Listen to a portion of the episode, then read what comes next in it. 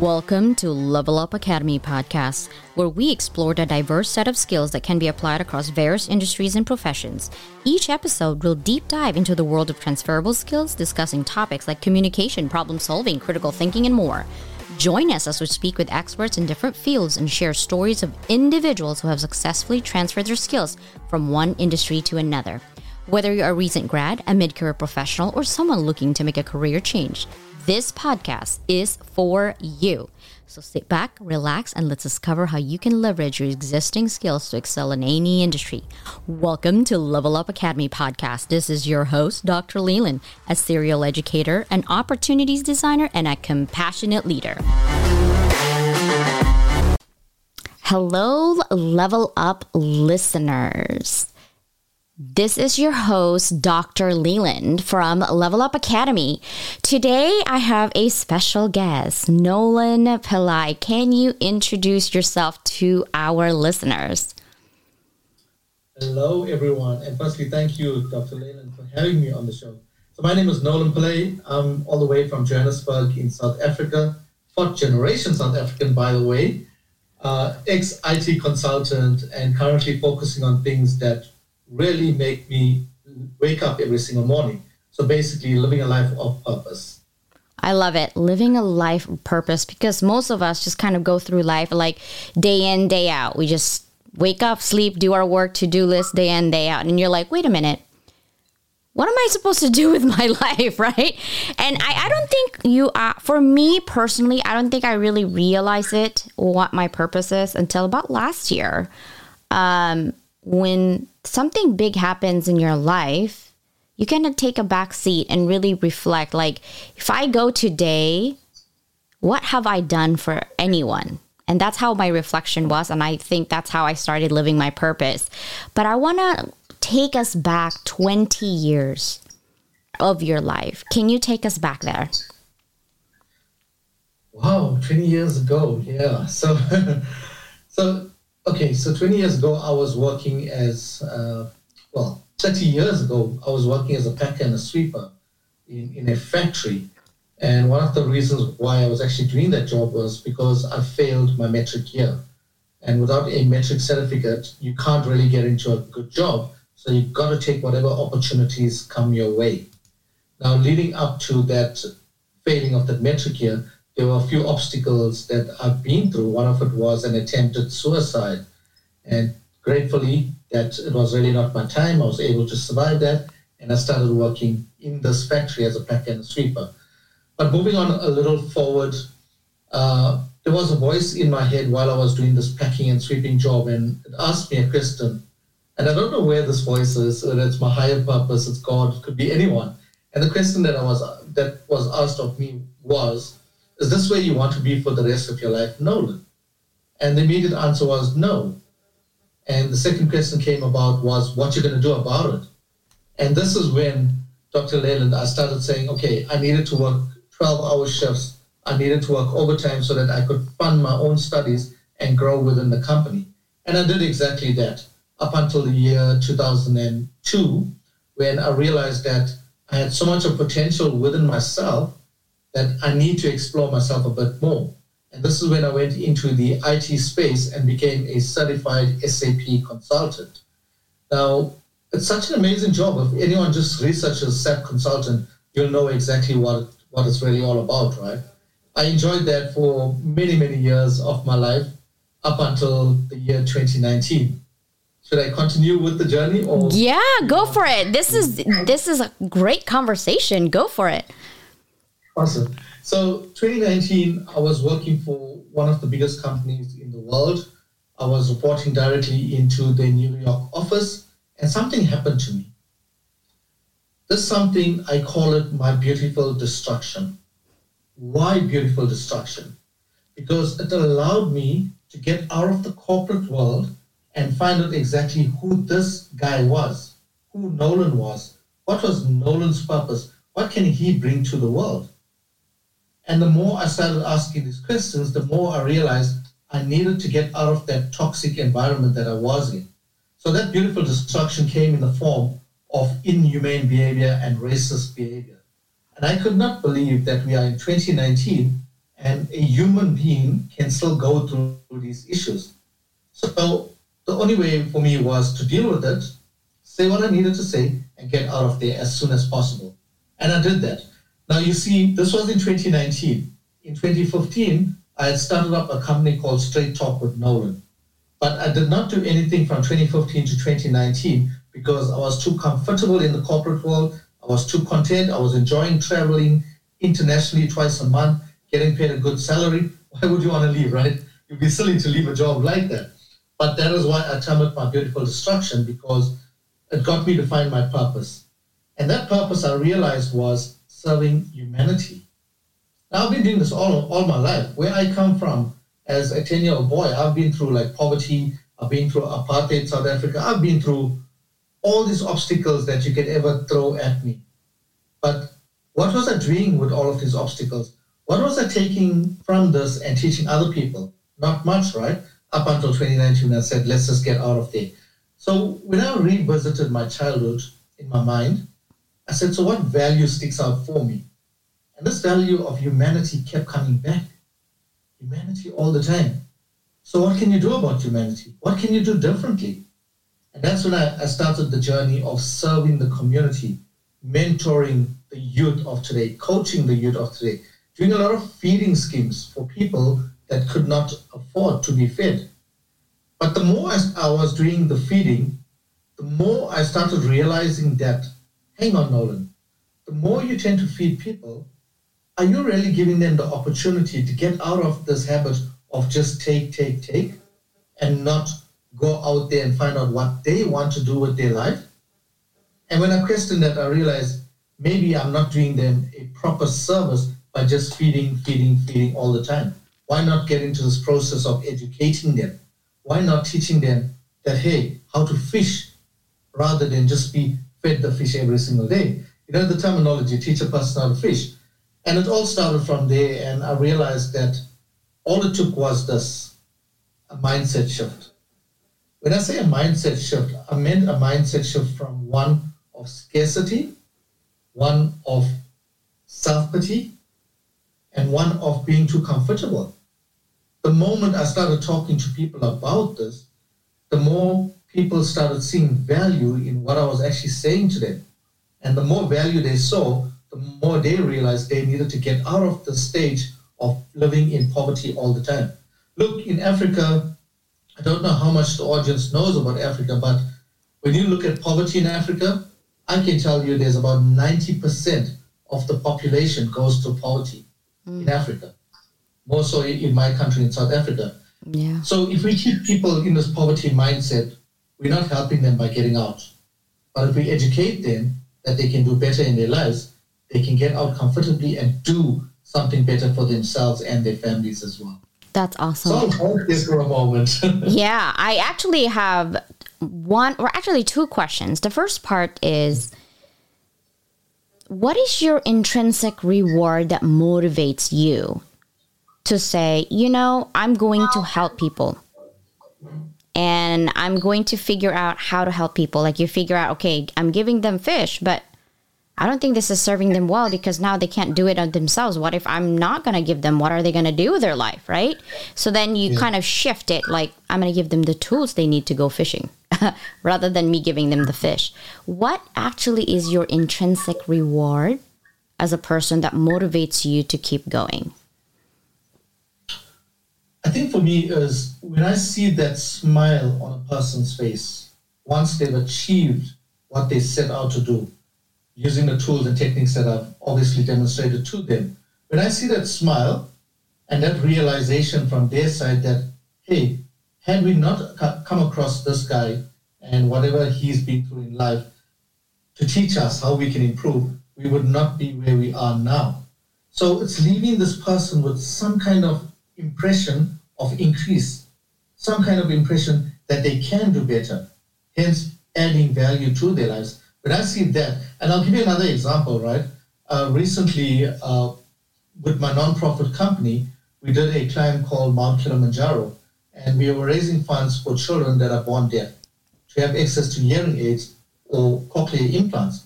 And I was present when they implanted a hearing aid into a fifteen-year-old girl. And after they had implanted it, her mother was on this side, and her mother said, "Hello, Kwazi." And Kwazi turns and looks at her mother. "Doctor Leyland, that's the moment that's most priceless. That's heartbreaking, but it's good heartbreaking. When I say it's a feel-good feeling, but knowing that you could touch someone's life by helping them." And up till today, this is about two months ago that we did this implant. And I decided that I wanted to coach this fifteen-year-old girl as a pro bono, as my giving back again to community. When I, and we speak very often, and she says to me, "Nolan, please keep coaching me. You are my lifeline." Now, how wonderful is that feeling, knowing that you're adding value to a person's life? So this, for me, already shows that I'm teaching this fifteen-year-old the skills from now to be a better fisherman, yeah, to be the best version of herself. Let's talk about that. Give me like at least three types of skills that you would coach someone in the youth, like this fifteen-year-old, right? I have a fifteen-year-old, so I, I would like for her to, to kind of know, okay, what are the three things, the most important top three skills that a fifteen-year-old could take, especially in this world we live in where social me- we're battling social media and the bad information they get sometimes from those TikTok movies or videos or whatever they are, right?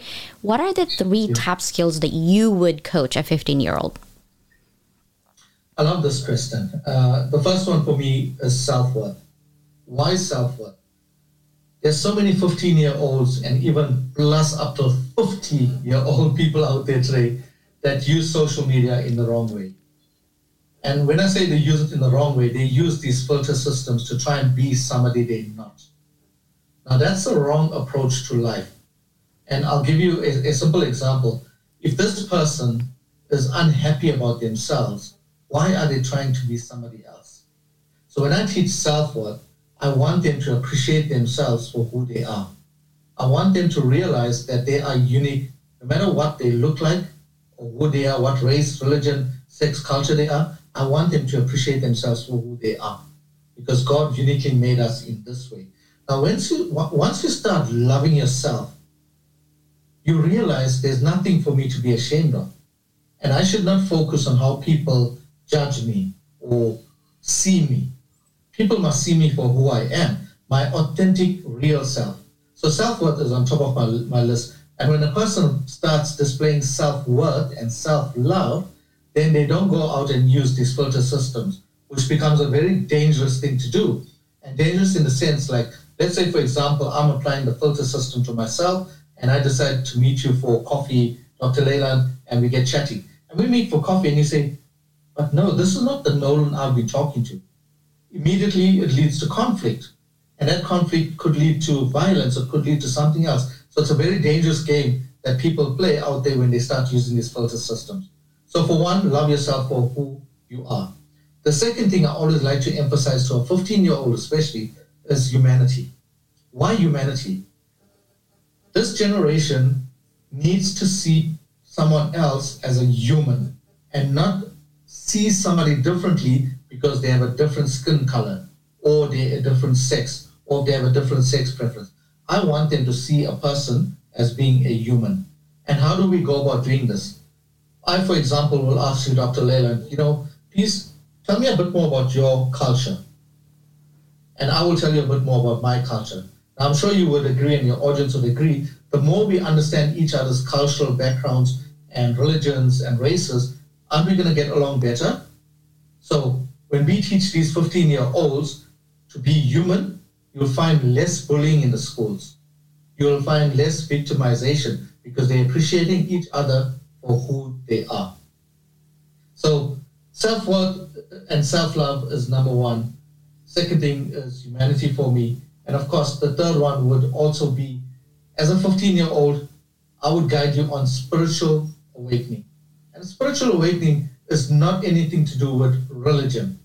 It's all to do about yourself, finding yourself in this process, finding out who you are by just tapping into your higher purpose, et cetera, and realizing who you are. And by the way, your higher purpose could be your own deep inner voice. Now, why I like to talk about spirituality is a lot of fifteen-year-olds go through problems in their life or phases in their life that comes from the past. So when you understand about learning who you are, you can dig deep and find out where these root causes are. Yeah, actually those three are amazing, like for a fifteen year old to go through. And I think that that's the, the delineation between spirituality and religion is really super important, because I think some of these kids that are um, in public schools don't really talk about religion because there's so many types of religion. And then also for people who are in Christian school or Catholic school, they only are focused on that one religion. And so when they get pushed too much of that, they actually, I find that they resist more about whatever religion that they are pushed in. And then they became more distant. And any type of religion conversation or religious conversation, they're like, I'm done. This is, you know, because they actually assume that whatever religion they're going through or what's pushed at them or on them um, is the only religion out there, right? And they're like, I'm not doing that. So I like the spirituality approach for sure. And thank you for sharing that. Now, in your career goal or, or the lifetime, I know that you're helping others right now. What is, like, if someone as an entrepreneur wanting to do the same thing and trying to find their purpose and they found their purpose, like, how did you get started on your nonprofit organization? Great question. So, you know, uh, in twenty nineteen, I had to go back and visit who I was, right? And in this process, I was trying to find out what my purpose was. So I had to dig deep. I had to go back to myself as a ten-year-old boy and try and figure out what stood out for me, what values resonated with me. And it always came back to this value of humanity. And that's why I stuck to humanity and helping other people. So in twenty nineteen, this company that I had, Straight Talk with Nolan, I relaunched it in September twenty nineteen. When I relaunched the company, I had three deaf people come and speak at my launch. Mm. Yes, and the audience may wonder, deaf people, how they speak. Of course, they cannot hear, but they can speak. But I had to get interpreters into the session. And one of the things, Missus Deaf South Africa twenty nineteen asked me and my audience, she said to all of us, what if all of you hear, cannot hear, and I'm the only one that can hear? Who's the one with the disability? And this sent triggers in my brain. Immediately I started thinking about this question, and I realized I needed to do more for the deaf community. And I started asking myself, what more can I do? Because this is a community, although they are deaf, they have a disability, but they're really go-getters. And when I say go-getters, you'll find them doing more than an able-bodied person. And I guess it's maybe because they feel they have a disability, they could do more. So as when we connected, I realized that, okay, let's get more involved. And it was at that time that I said, take this a step further. Then in twenty twenty, I realized that, okay, if you want to do bigger things like this for the community, you got to create a company which is a non-profit organization. And that's what led to Be the Best Version of Yourself Foundation. When I created this foundation, I said, the intention of this foundation is every year to pick a different charitable cause and work towards it. Hence, in twenty twenty-two, the first one we did was Climb for the Deaf, and that was taking five deaf people up Mount Kilimanjaro with the end goal of being raising enough funds to give the gift of hearing to a child. So this year, I can tell you that we're going to be doing it for mental awareness. Now, mental awareness, you know, we talk about the youth and fifteen-year-olds, et cetera. Mental awareness is something that affects every single person out there. And not many people are willing or wanting to speak about this topic. Why? They feel embarrassed in a way.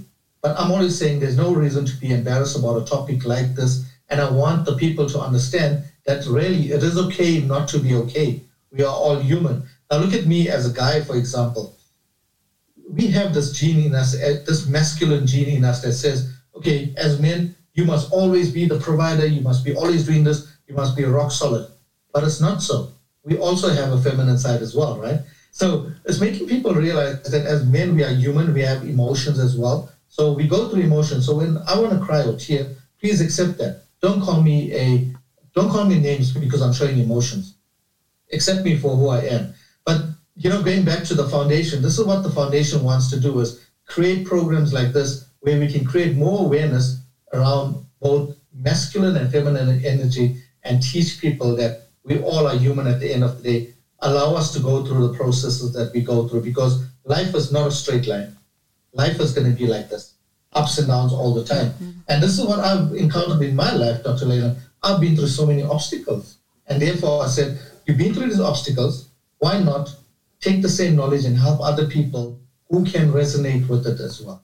Yeah, I'm glad actually you, you brought up mental um, awareness and mental health, because I'm so for it. I'm so for it to the point I've seen my students fall down.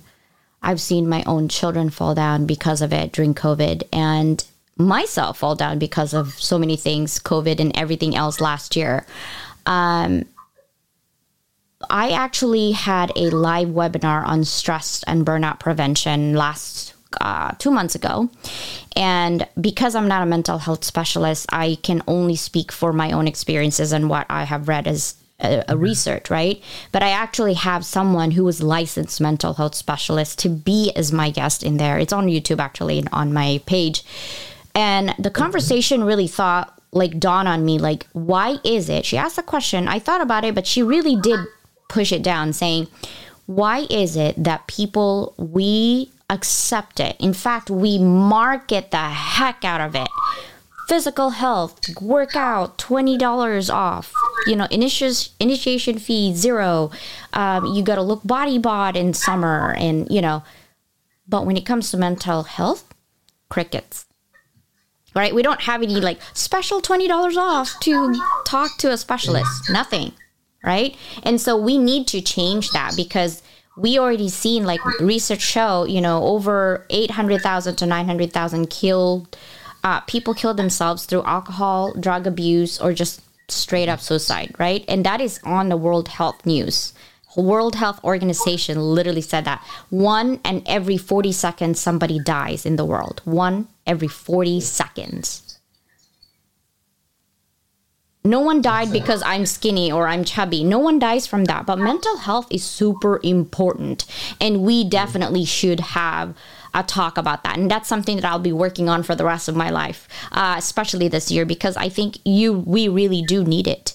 And it's, it's for example, for your, you know, um, disability with the deaf, like literally what kind of mental health that they actually go through, feeling like they're not enough, yeah. Right? They're not good enough. They're not the same. They're different in a bad way too, right? Because people look at them differently. And then you um, throw in ignorance in there, right? You throw yeah. in stigma in there. You throw in the looks in there. I mean, that's a lot of emotions to process for one person. Yeah. And yet, and yet they kept going. They keep going every day, day in, day out, trying to figure out. So you're definitely doing something for the world, and thank you for for doing that. I appreciate that very much. Um, and I love talking to people who are purposely driven to help others, because that's what I really want to do. I have a lot of things cooking, but I want education for people, not necessarily like you're going to be a guru, more of like trying to find a purpose in your life, right? Every one of us tries that at some point or another. And sometimes even though you figure out that's what you want, opportunities change, right? Things change and it goes somewhere else. And collaboration like this makes a big difference. Um, I wanted to end our conversation, and I really truly mean, like, I hope you are going to go somewhere with it, because we need people like that. We need people like you. I, I saw an interview, right? He said, change begins within you. Use yeah. compassion to change your world and ultimately our world. No, Nolan, how do you hope to change the world? So one step at a time. And I want to go back to the disability, the deaf people. So climbing the mountain and getting access to hearing aids for two children was not enough. So when I came back, I decided that we needed to bridge the gap between the hearing people and the deaf people. Now, this is what I found, and this is very interesting. It's not that the hearing people don't want to communicate with the deaf people. They don't know how to. So when I say bridge the gap, it's more the educational factor that says, okay, bring the deaf people together and the hearing people together and get them to socialize. So that's one start of impacting the world and changing the world. Because you know the amount of people that are getting deaf every year? It's just increasing and increasing and increasing. So there's two things that I've done already. Uh, one, I started having workshops where I get hearing people in, deaf people in, and we speak about this. And we understand each other's cultures. You know, deaf culture is a fantastic culture. They do have their own culture, right? And they love socializing with people. So I get them together and we speak. The other thing I'm doing is I have Hike with the Deaf. Hike with the Deaf is on a weekend, once a month, we choose a hiking spot, a family-friendly hike, dog-friendly, whatever it is, get hearing people, deaf people to go out on a hike for about two hours and just engage with each other. Even if they can't sign language, I, I just want them to be together, and trust me, they'll make the means with the mobile and technology, et cetera, by writing what they want to say and they start getting on. So those are two things. What else I want to do to impact the world is, I've got a moonshot that I set in twenty twenty-one, and that's to impact one million lives in Africa, and one million lives starting with the youth. Why I say starting with the youth is if you look at the way the youth think currently, their mindset is not one of thinking from a creativity point of view or innovation point of view. And I speak for Africa, right? I'm not speaking for the rest of the world. In Africa, what happens here is, if, for example, a politician says, go and do this, the youth will ask, when must I do it? You know, it's, it's the same. If the politician says jump, the youth will ask how high. I want to change the way the youth think, and I want them to start questioning and saying, why do you want me to jump that high? Why do you want me to go and destroy this building? The moment they start asking questions, the more it's going to open up in their minds, and they're going to be big, better leaders, because now they're challenging and they're just not doing. A lot of the people are coming from this conditioned mindset. You rightfully said it with religion. Because religion conditions a person so much, they forget about all other religions. And I want to give you an example on that as well that I spoke to someone about recently. It's a Muslim guy. He says when he was in school, you know, in the assembly area, all the kids assemble and they say a prayer, right? It's a Christian prayer. So this Muslim guy and his sister went and they were part of the prayer because it was part of the school. He says his Muslim friends started to ignore him. And I asked why. He said because he was showing respect to the principal by being part of that prayer in the school. And he couldn't see, understand why they were ignoring him. So he had to do some education and tell them, you know what, this is not our home. This is a public gathering and we need to respect the place that we are in. So can you see simple things like this changes people's mindset, and that is why we have so many racial wars, so many religious wars, et cetera. So I want to change that one million target is to change the mind of one million youth. And I know if I change one million youth, and I can't do it alone, Doctor Leyland, I got to collaborate with other people to do this. You know, in this century, if we think working in a silo environment works, it does not work. You've got to collaborate with people throughout the world and start making this world a better place. And that is why with the Climb for the Deaf, I collaborated with a deaf community, uh, two deaf companies that were non-profits, because we need to work together. Similar with mental wellness, we collaborate with non-profit organizations so that we can all work in this together. I cannot save the world alone, but together as a collective, we can. Mm-hmm. You know? Mm-hmm. Put me in there. I, I actually, um, I'm publicly putting this out there. I love to collaborate with people as well, because our collaboration to me is everything. Um, like I said, your twenty-five, thirty years of experience versus one hundred years of experience with just four people. Like, seriously, that, that's a no-brainer, right?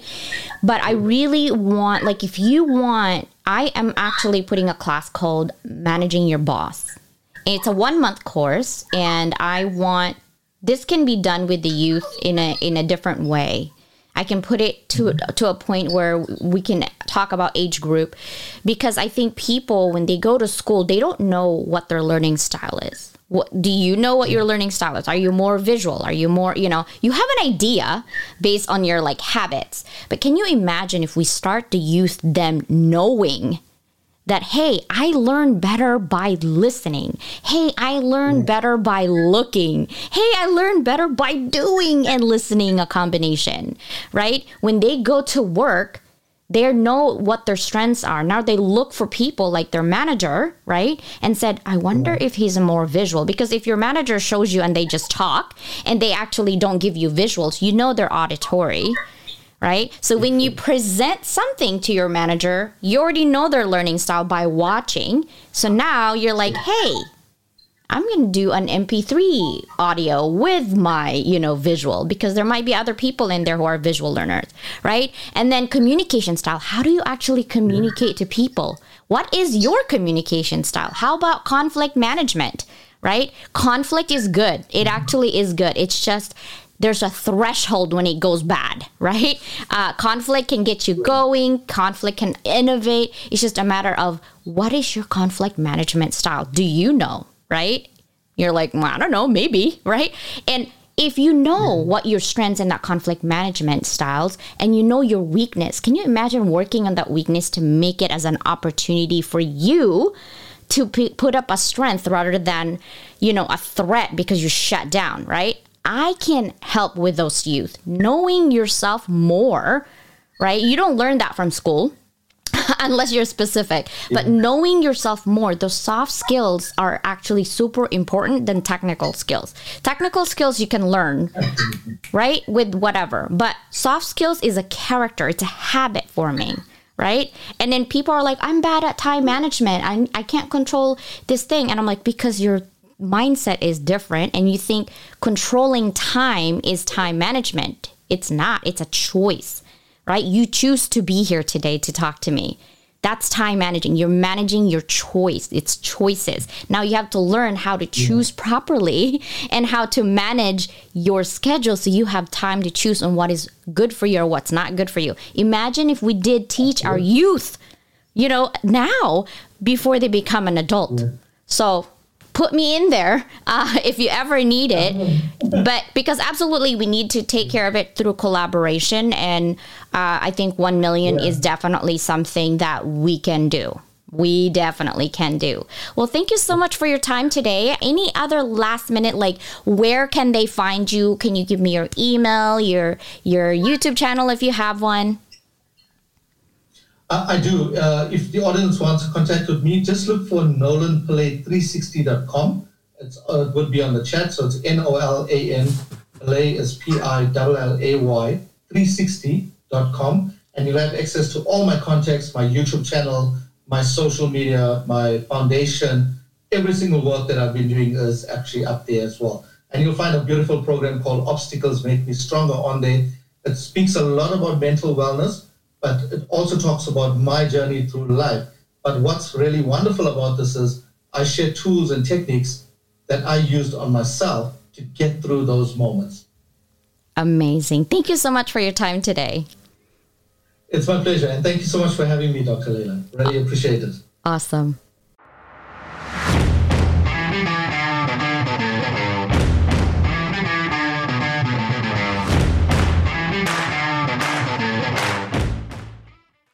Thank you for listening to my podcast today. If you have any questions, email me at lua at levelupbydoc leyland dot com. Lua, L U A B Y D O C L E Y L A N D dot com. It's open for consultations and courses will be offered soon. I will see you in my next episode. Stay connected, informed, and inspired. Until next time.